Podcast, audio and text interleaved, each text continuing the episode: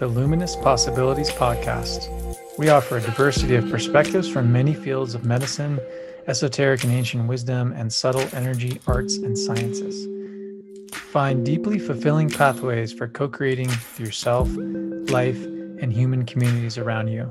Find inspiring attunements to your own optimal living roadmap, true authentic self, and the most radiant frequency for living life to the fullest. Welcome, everybody, to another episode of the Luminous Possibilities Podcast. I'm Kenan White, one of your co-hosts, and I'm here with Andre Simoneau today. He is an information architect of types. He calls himself an interdimensional integrative architect. Am I getting that right? Yeah, an international, an interdimensional integrative technology architect. Beautiful. My relationship with Andre has been amazing. He he's somebody who is always crossing f- into the innovative space, and he has this sense of groundedness in in the material reality, in in manifesting what what's possible. And so there's there's this always this dance that I feel like you're you're doing between making things happen and actualizing, and then looking into this creative visionary space and imagining beyond what is, and what, and imagining into the what is possible. And so I really view you as a visionary thinker, and I think architect is really perfect because I see you constantly in this space of sort of like designing and coming up with new ways of doing things and doing things in this larger sense of life. Um, and you're a financial advisor of kinds. Um, I'll definitely be happy to hear you introduce yourself in, in that financial area, um, because I, I'm sure you're going to have a, uh, your own way of, of putting all of that. Um, but I, I introduced this man with um, a lot of love and compassion. You've, you've been a, a mentor of mine and other people, and I've seen you help a lot of entrepreneurs um, more successfully enter into, um, expand, and create more fully in whatever creative endeavor they're doing. Um, and I, I've definitely been impacted by uh, your advice and your presence. Um, so without further ado, this is Andre. Andre, how do you want to introduce yourself? Well, I've spent many years with many hats. Uh, it started as a as a college student thinking I wanted to be an engineer, which is an architect of types, and building space bridges is what I thought I wanted to do.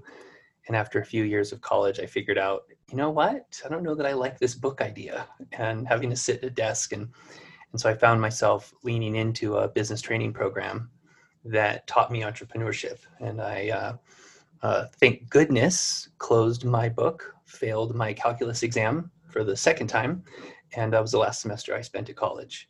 And I had realized that today, to be successful, doesn't always require a degree.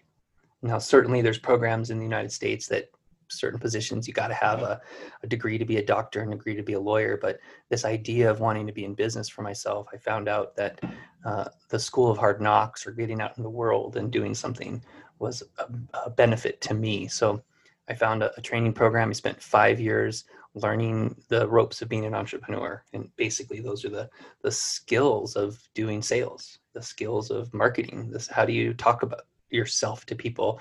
How do you hold space for people? How do you mirror? How do you, what's the language that you use? And I then took that knowledge and applied it to some Verizon wireless stores, and had a fifteen year run owning some Verizon stores. And uh, in two thousand eight, thank goodness the stock market crashed. I, I couldn't say that then, but I can look back on it today and, and realize that because the market crashed and I found myself out of business, I had to reinvent myself. And, and I basically was like, what am I going to do when I grow up? And I was thirty-eight years old, thirty-six years old. And I was able to take the knowledge and the business and being an entrepreneur for twenty something years and apply that to my next adventure. And today, um, uh, there's kind of two things I get to do. One is I get to create moments of awe with people by holding space with them, um, leaning into a conversation, loving on them, and, and helping them think through whatever is going on in their life and giving them a perspective that maybe they wouldn't take upon themselves because, no, that seems too much, or I'm allowed to do that. And by introducing it as a perspective that's possible, it opens people's minds. It opens their decision-making tree to a new set of decisions that, although were there, they didn't think were there because they didn't realize that they could control the outcome. Yeah, I, I oftentimes see you reframing. I don't know if often's the right word. It's actually just constantly. Um, and you're, it's like you're constantly reframing things in a way that supports like living more fully and vibrantly into something, and, and then this expanded sense of self. And as an Aquarian, um, the idea of like you reinventing yourself makes so much sense, because I feel like that's what Aquarius is all about. It's, it is about invention and innovation, and sometimes it's the most pressing sort of like dire scenarios that often um, generate this inspired innovator archetype. Um, so from, you know, from a young age, you thought you were going to be an engineer. I did too. And actually I, I didn't do so hot in, in calculus. I was like, I don't think engineering is really great for me either. We have a very similar background in that sense. Um, and I, I sort of went a different way. But when you sort of, you know, you you were at that marker point in your life, was there a, a certain point thereafter that you knew you would be an entrepreneur, or, or was it something that that kind of came from a, a few trial runs? That's a good question. I, I first remember, I actually can take it back to when I failed out of college the first time. And I had a zero point six G P A. After two semesters, and the university said, I'm sorry, but you must take a mandatory semester off. And how smart of them to push me away and test me to see if I really wanted to come back. And I remember answering an ad that said, uh, uh, Ben and Jerry's ice cream manager wanted.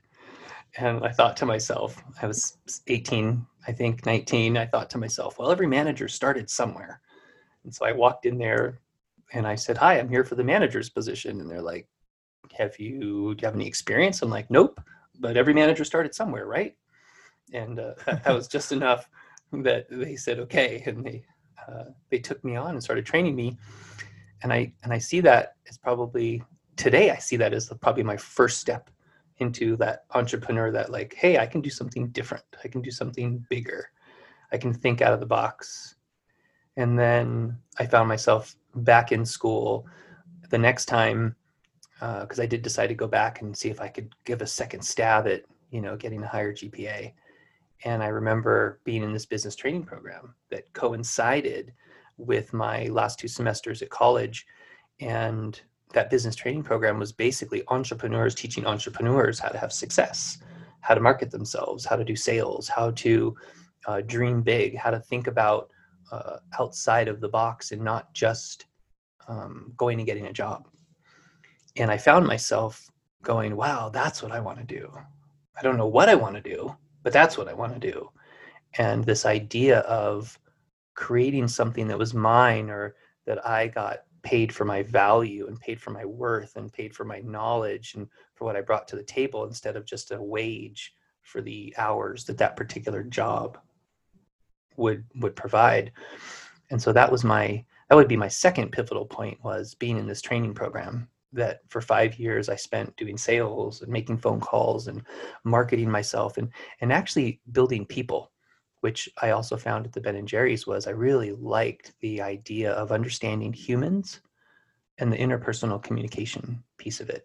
And part of that business training program for me was um, was was reading books, was attending trainings and marketing classes. And I found myself having this just amazing knowledge of people. And I look back now on it, and I feel like I have a interpersonal uh, communications degree, and I have a marketing degree, and I have a entrepreneurial degree and a C P A's degree. I mean, I've, I've done so many things that I get to this point today where it's, as I meet people and I'm holding space for them and what they're going through, it's taking a piece of my knowledge and my history and my experience and just saying, well, what if? And that creating of the what if gets people thinking outside of their normal box, and and then guiding them through some, you know, sometimes it's just a process of like thinking through a different way to make something happen. And sometimes, well, maybe not sometimes, but, you know, so often we're not supported. You know, our culture teaches like, this is what you're supposed to do, and go get a degree and go get a job and work for somebody. And it's, and it's, and yet it just, there's not a lot of, a lot of people teaching that you don't have to do that. It's interesting. I'm like, I'm getting this thing come up around conditional and unconditional love, where conditional love is like, sometimes when you say, well, if you do this, or if you don't do this, then X condition, and therefore, and you're holding something to some, you're holding somebody to something perhaps. And this condition can lock us in to such a limited point of view. Um, and I'm kind of seeing, well, on the other side, you have unconditional love, where like whatever condition is present, there's love, and it doesn't matter. Um, and so that's, it seems like an art for all of us to learn that one.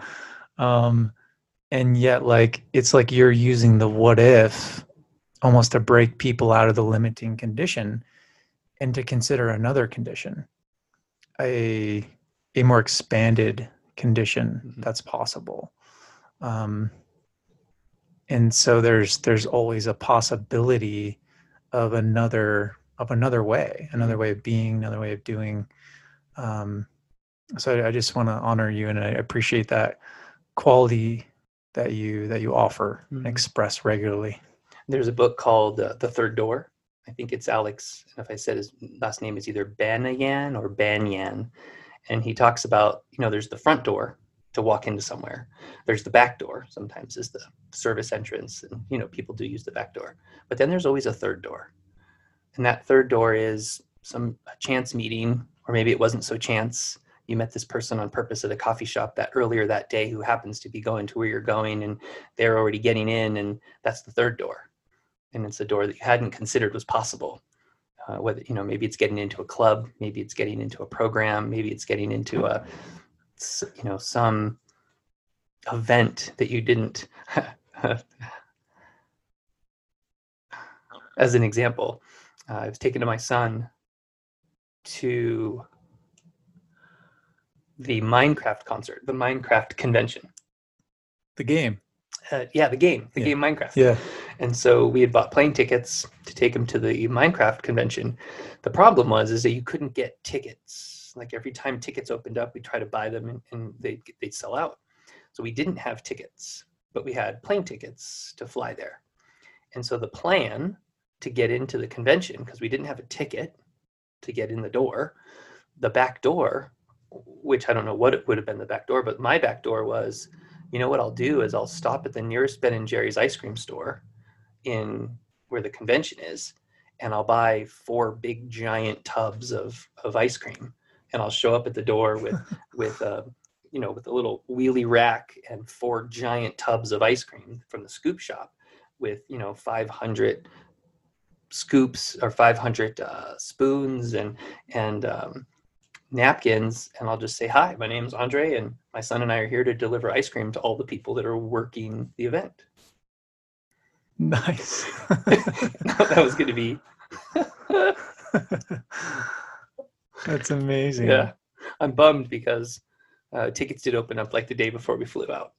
And so I bought some tickets, but I fully had this like back door, third door way to get in, because who's going to turn away twenty pounds of ice cream, or or what would it be, twenty gallons of Ben and Jerry's right. ice cream, right? They're like, come like, on in. Come on in. Here's your stamp for your pass, and here's your son's pass, and after you guys scoop the ice cream, you should go hang out for the day. You totally. know? It's like, we're in.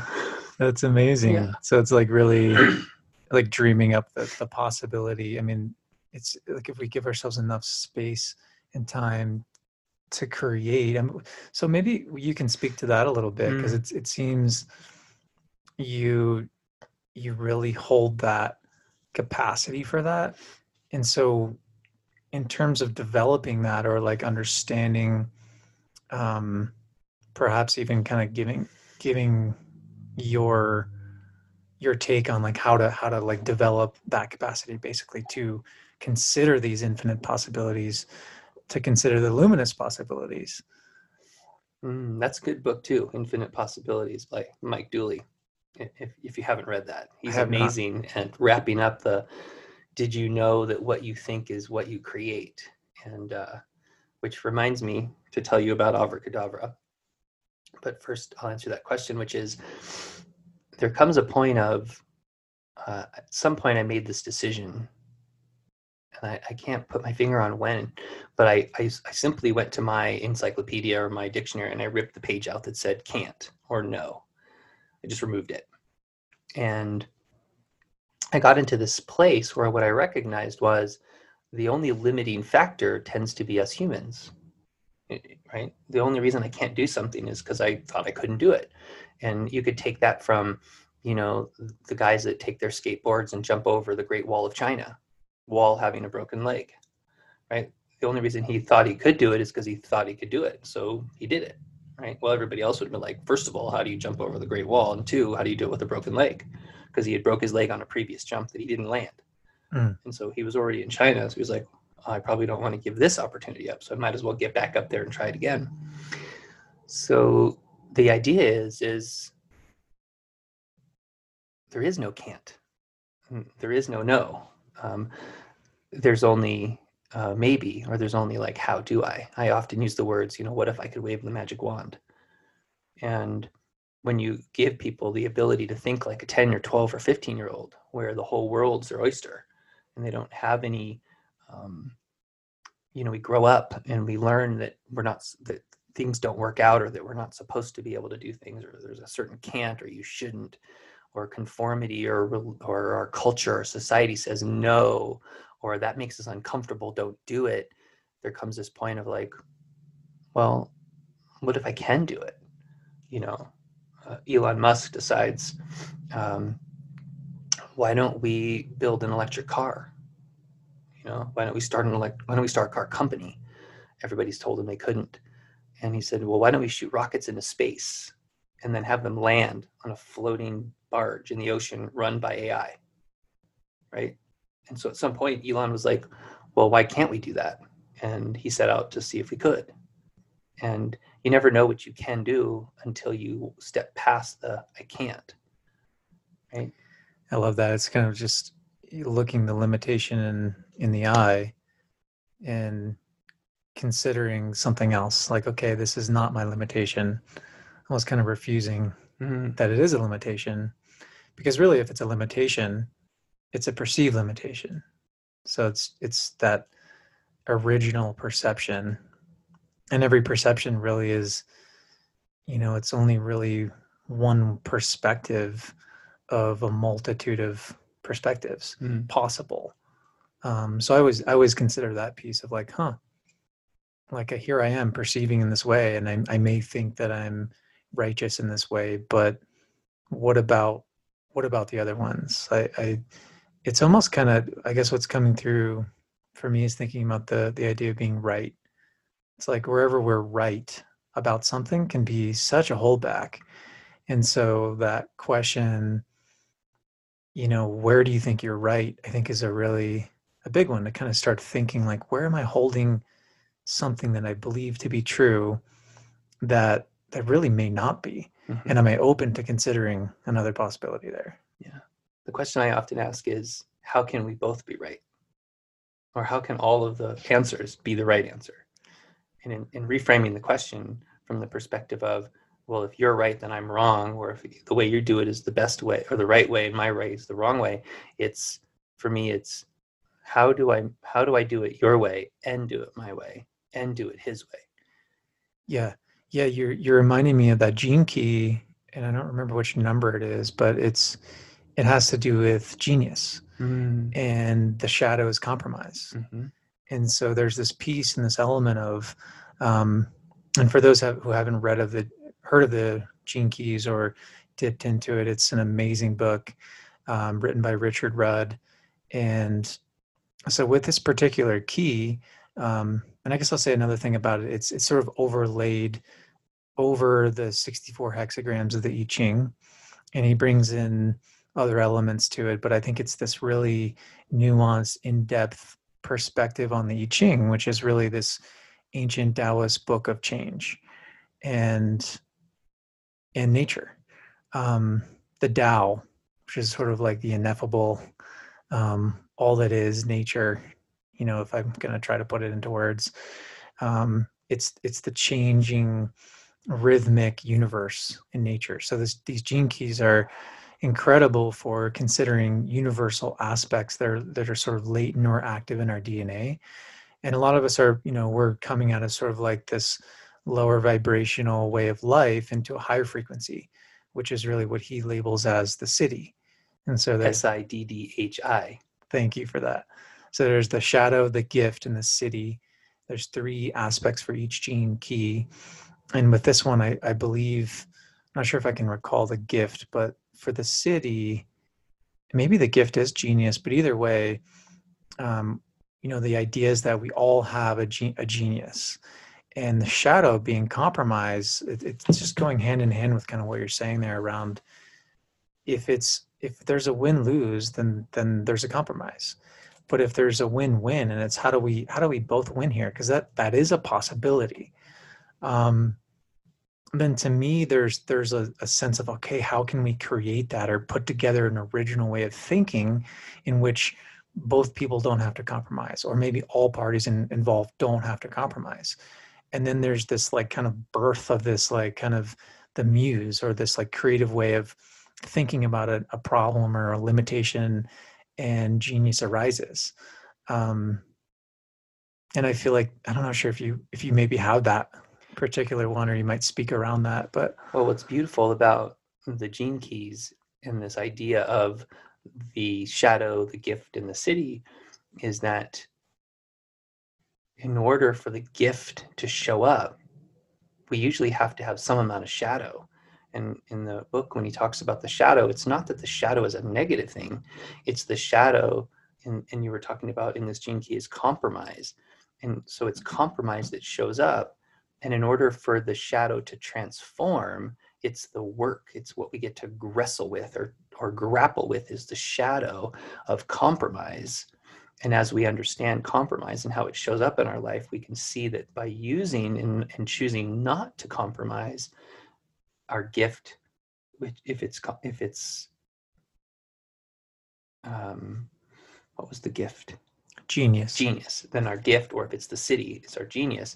But it's we need we need the shadow, we need the struggle, we need the the piece that that happens that we perceive as a negative thing or something that's not positive or it's hard.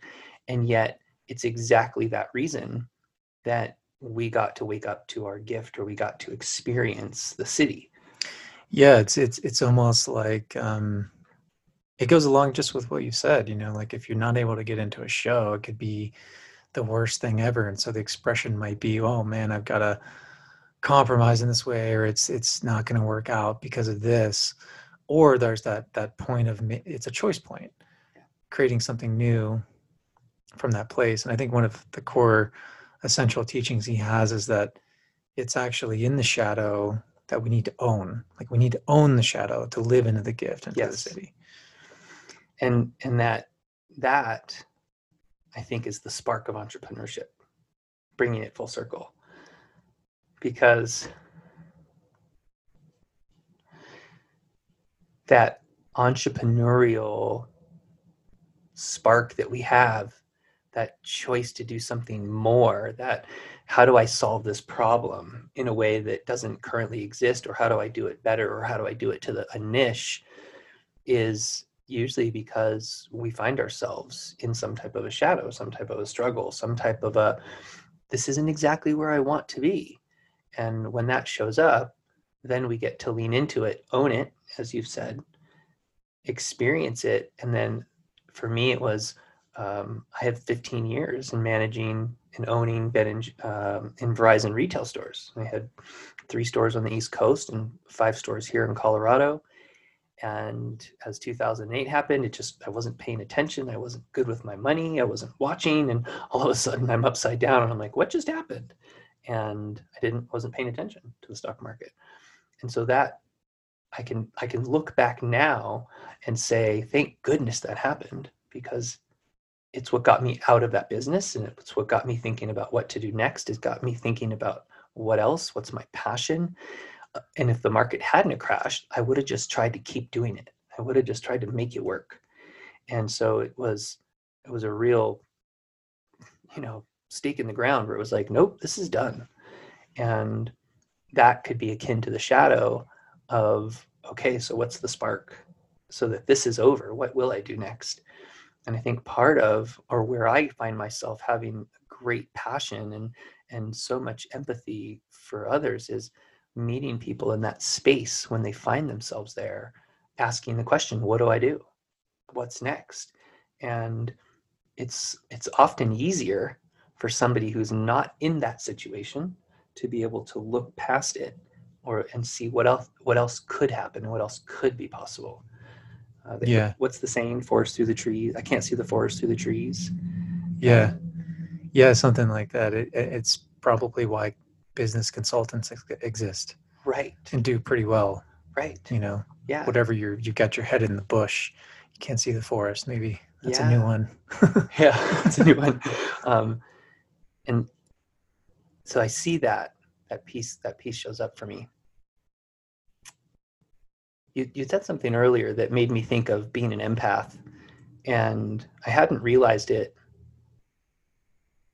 until, poof. maybe ten years ago. And I always felt everybody around me. I was I was always the uh, requisite person in the classroom to express what everybody in the classroom was thinking, but was afraid to say.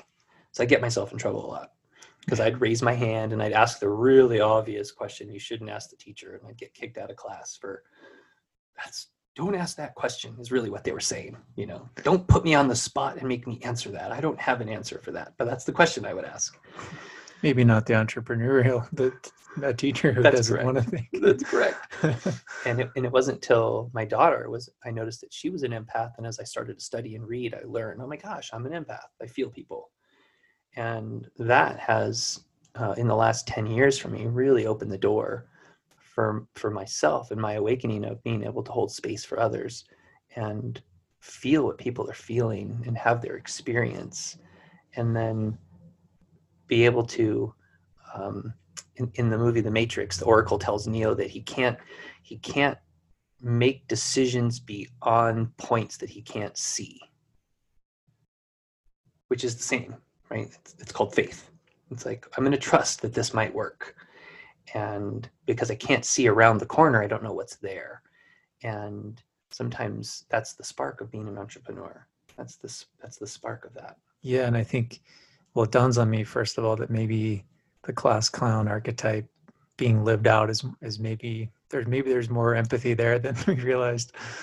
You know, the, the person speaking for the group, uh, feeling the group energy and being willing to express, um, But yeah, the the the other piece you said about Neo, yeah, it reminds me, like in relationships, it's it, it ties in to relationships and partnerships in a in an interesting which, way, which are hugely part of owning a business or being an entrepreneur. And um, unfortunately, I think, well, it depends on how you look at it, right? Because there's there's a fortune to it too, but there's this part, I think, where sometimes people do get stuck, and I've been here too, you know, where we view a person from the past. And to take the leap of faith in a relationship, to me, is like this constant renewal that we're in. And it's sort of like, if I see you and we see each other regularly, and I can ask myself or ask you, who are you today? Then it, it's sort of it's sort of almost like the the act of faith in that sense, because I could hold you to the past and I could I could say, well, you've been this and you've been that, so how are you going to do the same thing again? And think about how limiting that is. Yeah. where the the new possibility exists in seeing who, you know, that, well, trusting more or less that this person has taken away something from their past and then they're presenting a new thing. Um, and so it's, I'm even kind of seeing how compassion weaves pretty nicely into that too, because there's a way of compassionately looking um, or, you know, compassionately looking at someone and being open to a new condition, you know, and, and perhaps that is closer to the, to an unconditionally way of loving someone, whether it's in a business or a love relationship. Yeah. It, it brings up for me this, this idea of uh, love is the answer. It's, it's when we talk about business, it's almost, uh, or entrepreneurship, it's, it's almost that love and the way that we show up for ourselves. So let me, the way that I show up for myself from a place of love, the more I can love myself, the more ability I have to love others. And, and almost you could say it the other way is that my, I'm limited. My ability to love others is limited by my ability to love myself. And as I learn more about relationships and in myself and finding myself and finding out who I am and, and how I show up, that love that I can have for me then allows me to love people more. And our culture and our society doesn't really teach that. And I don't, I mean, there's some niche places that it's, that it's taught, but I think it doesn't feel like it's a overarching, although it does start to happen. I, I feel like as I look for it, and so maybe it's been here all along. And as I'm looking for it, I'm starting to see it because it's been there waiting for me. And that, that piece of um, how I get to show up and what I get to do is creating places for other people to have possibilities. That's one of the things I love about Luminous Possibilities. You know, as we, as as you proposed this idea, Luminous Possibilities, and I started to listen to you talk about what its goals are and how it's going to show up in the world and how we're going to make a difference in, in people's lives at every level, uh, only limited by the level they choose, is that, you know, luminous is a light word, and light goes to energy, and everything is energy. And if you look at, you know, everything in the galaxy, everything in the universe, everything that we do, it's it's light or it's energy. And it's either faster moving energy or slower moving energy. And, and we can use the word frequency. You know, light's one of those things that gets to be uh, both uh, uh, what a wave and a photon. Thank you. Yeah. You know, and it gets to kind of dabble in both places. And we talk about luminous possibilities, which is, you know, so what's the energetic possibility here? What's the frequency possibility here? What's the business possibility here? What's the emergence of the light possibility here? What's the, you know, taking it to Richard Rudd's Gene Keys and talking about how the sixty-four Gene Keys are in each of us. And it's which ones stand out to us based on our birth date, uh, kind of an astrological symbol. When and where were you born on the planet as to what frequency, what light was emitting on you from what astrological beings at that moment of birth. And so that particular frequency is kind of what formed you into this, you know, pod of two cells dividing and dividing and dividing. Wow. I love it. That's kind of cool. Totally. Yeah, that's, uh, I suppose that's what I was considering with that name, is that it, it is all light and it's all frequency and it's one and the same. And we can, we can see how light really is. It takes on a wavelength and it takes on a photon form. And it's, um, so really it's, a, it's alluding to an infinite amount of possibilities. Um, of course, I think a lot of the universe is also dark matter, which is what, what they are calling an absence of light. So maybe there's another element in here we, we need to include. It's called space. You have to have space, right? In order for the light to move between. The shadow. Oh, yeah. Yeah. That's a great way to look at it. Yeah, we need that shadow. In order to have our gift. In order to have the light. Or city. Right. Totally. Um, there's so many ways to take this. It's so fun talking with you because I feel like we can go anywhere.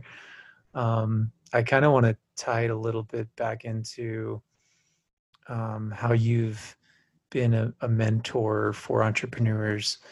And okay, there's one thing I wanted to to kind of go with too, which is the sacred mirror idea. Mm-hmm. And this this is kind of tying into your previous comment about bringing love into business. And um, it's perhaps what you were saying. Um, but this element of where self-love is so vital and important to the way we show up, loving another and being compassionate, showing up with, with these possibilities, really. Um, and the sacred mirror is, is that concept is so useful.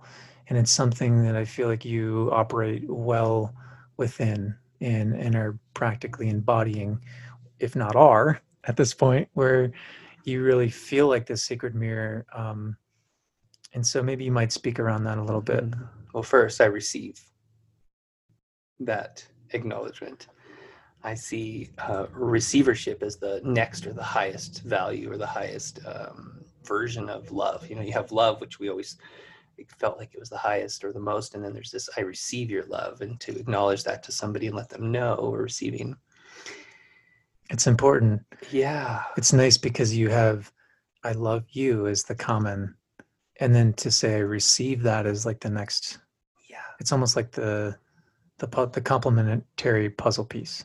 It's, it's both an acknowledgement to the person saying, I love you. And then for myself in my system, in my heart, it's the telling and allowing myself and my heart to hear myself saying I'm receiving it, almost like I'm speaking it into existence, which remind me of Abracadabra.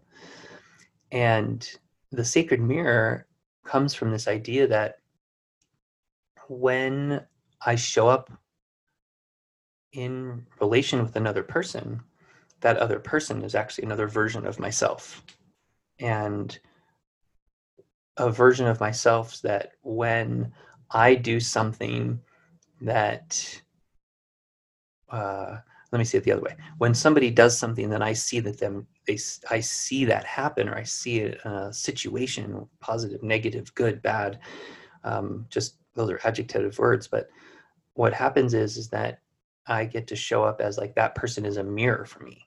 So if it creates a charge in me, if somebody says something and all of a sudden I feel that as a charge, what that usually means is that there's some part of me that that whatever that person did was something either incongruent with myself or something I hadn't maybe recognized or made me uncomfortable or has a past hurt or a past trauma. And so that person gets to show up as a mirror for myself. And so the choice I'm making is instead of seeing that person as like, well, you did that to get back at me, or you did that to hurt me, or you did that so that I would be uncomfortable. It's you were just doing your own thing. And because it's already in me, I get to recognize it as a mirror and actually see that it's me that's having the reaction. It's not this other person. Yeah. There's almost, there's this level of opportunity there. Yes. Instead of this, like a travesty, there's opportunity. Correct. Oh, I get to look at this side of myself. Yes, I get this chance to polish this part of my mirror. And that changes the dynamic of going through the world, because where I, I, I feel like so often we feel like things happen to us versus I'm getting to experience them happen with me. And we all have our, we all have stuff from our past. We all have the way we were raised, a relationship, boyfriend, girlfriend, friendships, divorce. Um, I lost my favorite stuffy animal on the airplane. Whatever the, whatever the situation was, it gets triggered and it causes a charge. And by choosing to see every situation that it's a mirror, then I get to work on myself and polish my mirror, which then takes, then changes the opportunity from I'm blaming somebody to how does this show up for me to make me more crystalline and to make me more clear, to make me more polished, to make it so that light can travel through me without getting stuck or buggered up, right? When when you shine light through something, uh, it will come out with a hue of whatever the color might have been inside, or if it's really pure, you know, a light will show all the colors. And so it's this opportunity for me to really experience myself, because I can't experience myself by myself. If I'm all alone, then I just think everything's perfect. Life is grand. There's never anything that goes on, and it's kind of blah. Oh, is that what that is? Yeah, I think it's blah. and, uh, but when I have somebody else, and it can be from a relationship, a girlfriend, a spouse, a best friend, uh, somebody, customer service line. It could be uh, somebody on an airplane. And it's an opportunity to to hold that space for myself and have an experience. And and then look at that and go, why did that happen? Where was the charge? What do I get to learn? What's the benefit? Yeah, there's a there's a beautiful idea of self-discovery through every moment with an interaction or a relationship we take to anything, whether it's a person, it's an object on our table, our desk, it's the dog, or, you know, it's our shoes that we're about to put on. There's a relationship we have to everything. Um, and each relationship we take is an opportunity for self-discovery potentially, um, but, but a way of also relating to oneself, because there's a, there's always a mirror to every relationship we have back to ourself. So I, I find that, that that path of self-love has a lot to do with, with that, has a lot to do with recognizing these inherent relationships that we have with everything. And so even if people aren't around, it could be um, just how we're relating to our food, mm-hmm. or to the door we're walking through. I have these three dogs that I live with. And if if if I didn't know better, I would say that one of those dogs is always ten percent awake, listening for any sound in the house, right? So that that one, Jelly, can start barking to let the other two know, and then can run up the stairs to get some attention and some love. And so it's when I, that could be really frustrating. Why is that dog barking? It's seven o'clock in the morning, right? How did she hear me three floors away at the top of the stairs, one little creak, and now their house is barking? And and when I change the When I change it, when I reframe it, and I see it as, oh, she just wants some hugs, and she just wants some cuddles, and she wants some snuggles, and this is her way of telling the world, hey, come find me, I'm here, don't you hear me barking, I want some snuggles. It, it allows my system to go, okay, you're you're you're wanting attention, you're wanting some love, instead of like, you just woke me up, or you're just barking because you're mad. And And that's that piece of, okay, so there's a mirror there. So then the next thing I go to is, how does that show up for me? Where do I bark when I'm interrupted? Or where do I, um, where am I extra loud to get attention, and why? Mm-hmm. And it doesn't have to be positive or negative, right? Because there is, there's one of the things I've learned recently is that there really is no positive, negative. Events are just events. And it's my perception or my projection as to whether I see it as a positive thing or if I see it as a negative thing. And what I'm realizing is that all the past things in my life that I thought were negative events, when I go back now from this reframe and this perspective and I go look at that situation, I find that, yeah, okay, that's the negative thing that happened, like when the market crashed and I went out of business. But then what was the positive? Well, I actually didn't work for the next six months. I had a, I had just enough to be able to like chill and sleep until I was done, go to bed when I was ready, was catch up on my sleep, change my eating habits, show up as a as a dad for my kids. And that changed my perception, my and it changed the way that I viewed the world.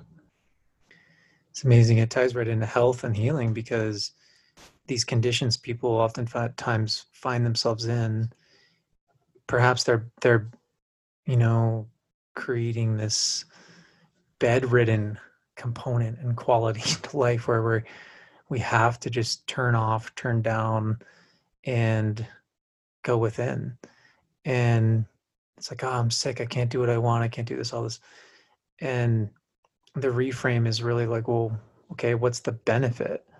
And it's like, oh, I don't have to do as much work. I get to slow down. I get to go within, I get to maybe watch T V or, or hang out and just turn myself down or off. And it's like, wait, I've been, I've been needing that. I've been working my tail off. And, and so there's dis-ease to me is really, it's the feedback from the body that is representative of um, what needs attention, what needs love. And to me, like the love, there's so many ways to define it, but love as this oneness, this wholeness, if something's out of balance, it's just pointing to the other side. And we live in this world of polarity where, you know, to, to have balance in one's life is almost this myth because, and in some ways it kind of is like, we're like, we're always in balance. And there's this almost absolute truth that things are, are in balance. And yet to learn and be in the world, we have to like go, go out of the center of the twelfth spoke wheel of our Dharma, our ultimate truth, and enter into this karma or this, this, um, the quantum, the quantum field in which something may become lopsided and inform us of a way to return back to center. Um, and I just kind of think about it as that, that dance of through polarities to the center and, and back, and yeah, contraction, expansion, contraction, expansion. For as far as the pendulum can swing to one side, it will equally swing to the other. And that's one of the seven hermetic truths. And, and it, it's necessary. It's part of the universe. It, it, you can't have hot without cold. You can't have dark without night. You can't have love without sad. And when you put a limit on one of those, you're putting a limit on the other side of the, of the equation. You know? Yeah. It's a great reminder for people who are in it, who have a health condition or are in a business, and you're just feeling like you're, you've been putting this time in, or you can't quite make it there. And there's been times where I'm like, what am I doing, you know, with what I'm doing? And it takes time to build something up, but there is this vacuum that's cre- gets created, excuse me, with um, with holding a polarity, being in some condition, there there is the arise of its opposite. And I think remembering that is is essential in terms of owning your own business or, um, you know, refining your health practices or attaining health, maintaining health. It makes me think of, as you were talking about the, when things happen from a health condition and you find yourself with more time and more rest and more calm, the question I like to ask people is, when was the most recent time you asked for this? Yeah. And people kind of look at me like, I didn't ask for this. And it's like, well, hold on. So maybe you didn't ask for this direct situation, but let's talk about the outcome that you're experiencing right now. Uh, when when I had this business go out of business in two thousand eight, if if I had been there, uh, I'll send myself back through time travel and I'll ask myself the question. So when was the most recent time you asked for this? I can actually remember that I was at a point where it was a lot of work and a lot of hours, and Uh, in my business, the it was the commissions were getting tighter and tighter, and it was getting harder and harder, and you had to do more and more business, and you had to expand to make it work. And I was just having kids, and I was like, I don't want to do this. This is not this is not exciting to me anymore. And so the question, so when was the most recent time I'd asked for this, would have been probably six weeks ago. I don't want to go to work.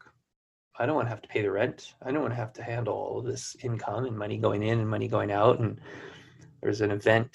And then the next question I would ask people is, so what was the event that happened that you asked for this? And there's usually some physicality, you know, and I had moved from uh, Maryland to Colorado and started a business over again. And, and there was a question mark there. It was really exciting. And it was really trepidatious. It was like, this is a new market. This is a new area.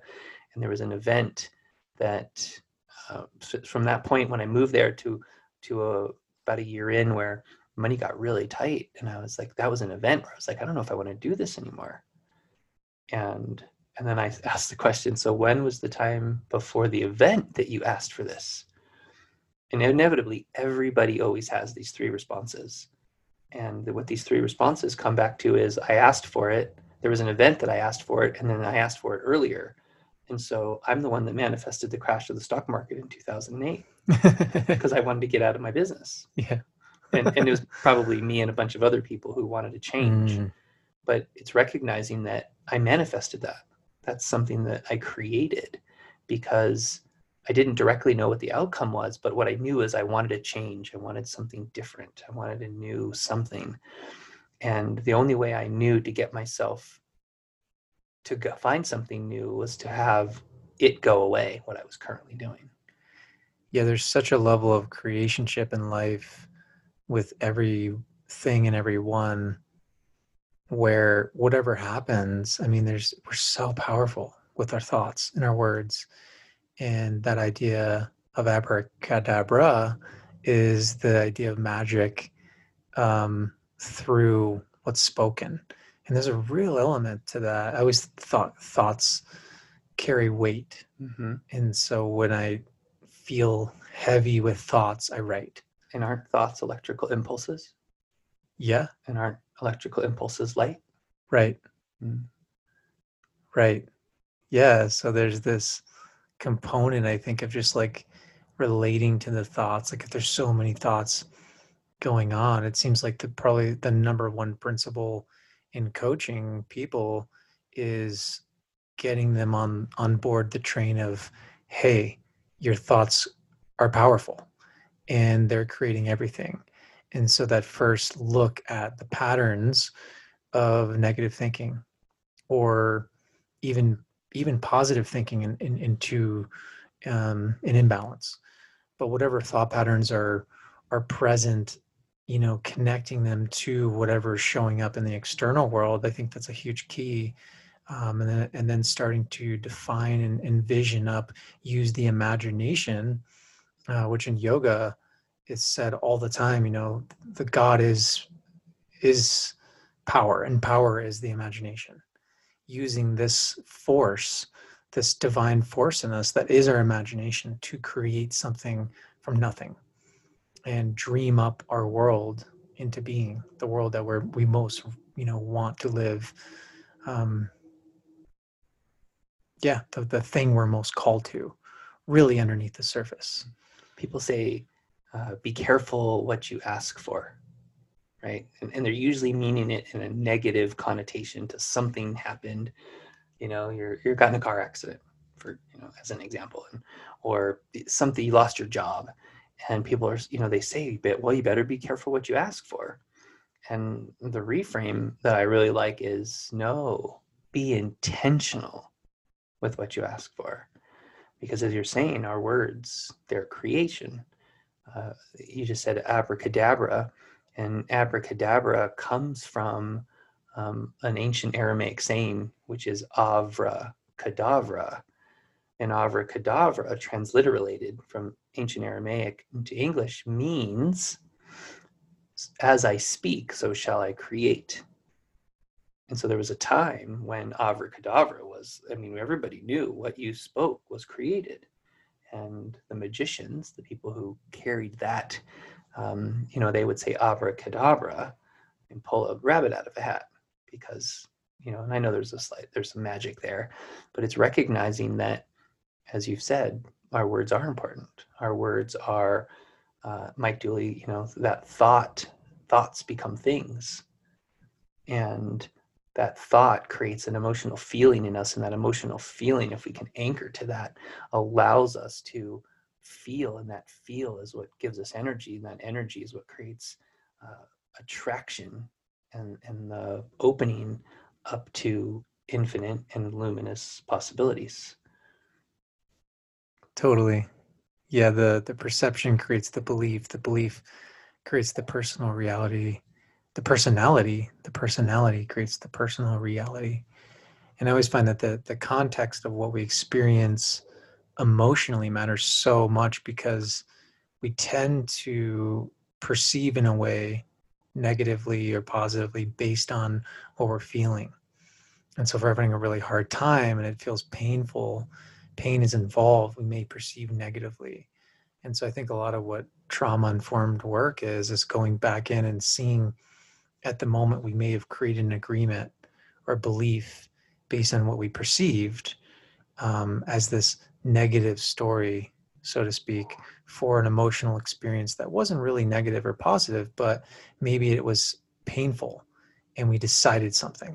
We decided to hold on to some belief, and that belief created the pattern, and that pattern created this rhythm and way of being in the world, that if we find ourselves to be limited in that, then the transformation process has everything to do with re- going back in, recognizing that this past is still present and relating to that past point in a new way, making a new decision based on new possibilities that are imagined up. Um, imagining, you know, in a new way of bonding with the other side or the side that you really want. Um, that doesn't later, you know, maybe like the original one had uh, rule your life in some way where you're not feeling like the emperor anymore. Um, and in some ways, I feel like that's really that, you know, where when we're, we have a pattern that's ruling our lives, it's, it's where the, the true emperor has lost his seat. And that's the, the, the heart, the heart being at, at the center.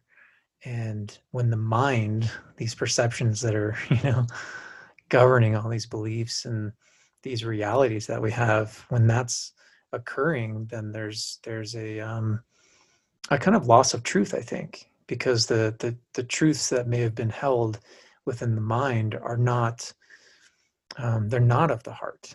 And the heart, the heart, there's an isness, there is a, um, a gray blending of polarity, uh, a non-dualistic uh, state of consciousness in the heart. And the dualistic state of consciousness is in the mind, in this perceiving element of our of our existence. So getting back to the heart, I mean, that that to me is the radiance. And I think that goes so far in a business, so far in, in a creative endeavor, where when you can allow that truth of the heart to to be the C E O, where love is your boss and you're, you know, you're consulting at that level, then things seem to be a hell of a lot, e- uh, a lot easier. Yeah. And, and it, it, taking that to the sacred mirror, it's the mind that creates the habits. It's the mind that has the situation that happened. And then it's the mind that sees through the mirror, and it sees the unpolishedness of the mirror. And that's where that reaction comes from. It's where the charge comes from. And the heart, it doesn't, it feels, and it might have that experience, but the the choosing to experience it and say, hey, how do I polish that part of my mirror so that I can lead from the heart, so I can run a business from the heart, so I can show up in love, so I can be present and and give in a way that Uh, is is what feels to me like it's our new commodity as we as we lean into business, you know, into this new era of interaction and this new era of collaboration with people and luminous possibilities. It's working together and and doing it from a heart place. And I've had this idea over the last couple of years that, you know, in the past, entertainers were the highest paid people. You know, and then before that, maybe it was, you know, doctors that could keep us alive. And as I see us going into the future, it's it's like the, the people who can show up and have presence and groundedness for others is the new, maybe highest paid position. And, and if we're going to use the, the the piece of monetary as still a reward system, where that's shifting into, you know, followers and love and expression. And it's just, I, I see this cool overlap that we won't get into today, but it's a pretty neat thing. That yeah. Yeah, I think we'll wrap it up here. I, I think what you're pointing to beautifully is this idea of this currency of exchange where, you know, seeing your success financially, I see it completely related to the currency that you're really offering people, which is this love currency. It's like your way of being and offering and being in service and showing up perhaps in ways that people have never experienced before, um, especially for someone in the financially forward business. Um, it, it's, it's this, it's, they go, they're parallels. Mm-hmm. Um, and so, yeah, I think we're, I think we're starting to feel as a society that, that, you know, the amount of money that we make, it's not enough. Um, it can never be enough in a certain way, because how we actually feel inside matters most. Yeah. And so that cultivating that currency um, from the internal out, I think, is everything. Yeah, and by forming a business and choosing to walk into the world and show up as a support, as a presence, as love, and to to give and to to help others learn through experience, right? The, the best mistakes to learn from are someone else's. And as we can do that for other people and help them along their path, the, the reward for that on the backside, on the back end, is success. Yeah, you'll have success in what you're doing. You'll have success by showing up for people. You'll have success by by loving. And that, for me, has been a way of doing business for a really long time. And it really seems like, uh, to, to quote Richard Rudd in the Gene Keys, you know, one of the Gene Keys talks about being that pioneer and starting something new, jumping off and making it happen. And it's it resonates with me, finding myself in this place where sometimes I feel like I'm all all alone out on this ladder, you know, like looking over the edge going, really, I'm supposed to be the first one to jump and try this? Are you sure? And and realizing that, oh yeah, yeah, that's that's the way I got, that's the way I wired myself. It's the way I chose to show up and to just lead by example. Yeah, when when did you first create that? Hmm. Was that the was that the that's not an actual question. It was just that that was your uh, right. What was that? Was that how you phrase it? Yeah. When, when did you when did I actually create that that's the way it was gonna be? Yeah. Yeah. And I actually I could probably take it back to that I created it by choosing the day and the year and where I was born, so that all of the planets and their frequency and light and energy shined upon me. And created this unconscious at birth way of operating under the surface that is, I think, how so much of us operate. Yeah. And then leaning into that and discovering it and finding ways to exemplify that and to show that to the world and be grounded in it and to give that as a light. It's like a beacon. As a as a lighthouse, you know. When when you asked me earlier when we started, you know, what do I do? And it's it's that walking on the planet and creating moments of awe with people, but simultaneously mentoring entrepreneurs to have success in their industry, and and doing that through facilitation, and doing that through one-on-one, and doing through that through love and through reframe and through experiential knowledge, and sometimes just hanging out, just getting to live yeah, together. Totally. Yeah, the one gene key that ties them all together, fifty-five, mm-hmm. The shadow's victimization, and then the city and the gift of freedom. And I'm like thinking about how this ties so much into business too, because we we want to be successful, but what is that for? I mean, for me, it's largely a sense of freedom. It's like my kind of intrinsic core value, freedom. Um, but I think it really is for all of us on some level. And Um, I think it's important to just remember the feeling of what that feeling, that freedom is, and, and let that carry you more forth through what, whatever you're doing and whatever your endeavor is. It's kind of like an internal solar panel being charged by light. Nice. Right? That, yeah. That doing of that is what internally charges me and, and charges my battery, and I feel fulfilled and I feel warmed and I feel light up and I feel alive and I feel like can't I have a hard time going to bed at night, and I'm waking up early in the morning, and it's, you know, it's like that solar panel that's always being charged by the sun. It's what allows you to to kind of work through the obstacles. The obstacles don't feel like obstacles, perhaps, if you have that charge. Right. I get to, I, I get to have this experience. I get to come out the other side. I get to figure it out. I get to I'll load a trailer on the back of another trailer and then have to find some weird random way to architect how to get it off. And it's like, oh, that was really cool. Yeah. Yeah. Instead of let it be the bane of your day. That's right. So as we wrap up here, I guess my last question for you is how do, how do people get a hold of you? Do you, um, you know, what do you want to really offer? Is, you know, you mentioned a little bit about it, but I figure we'll, We'll finish with that. Yeah. I, uh, I, my cell phone number is three oh three, five seven nine, seven two two seven. Text is amazing. Um, We have a, a business website out there, and um, probably uh, through Luminous Possibilities, you know, jumping back and um, hitting that link that gets you to the to that cool webpage where you can find all about us, all of us, and what we do and how we show up, and you know, putting a request into there, or you know, ending up at an event that we're hosting or holding or uh, being a part of. And there's an email out there, but it's really long, so we'll just leave that. That text number's probably... It, go ahead. Yeah, you, your business name, Life Made to Order. Yes. What's uh, that mean to you? Uh, Life Made to Order is uh, is the opportunity to choose the feeling of what I'd like every day and every moment of my life to be, and recognizing that it is made to my order. And I'm ultimately the architect of this grand life of travel. And uh, we've been talking about going to Egypt for a year. And so that trip's about to happen. So there'll be lots of fun posts. And uh, it's going to be fun having you along. That Can't trip. wait to go. Yeah. Can't wait it's to go amazing. Pictures and poof.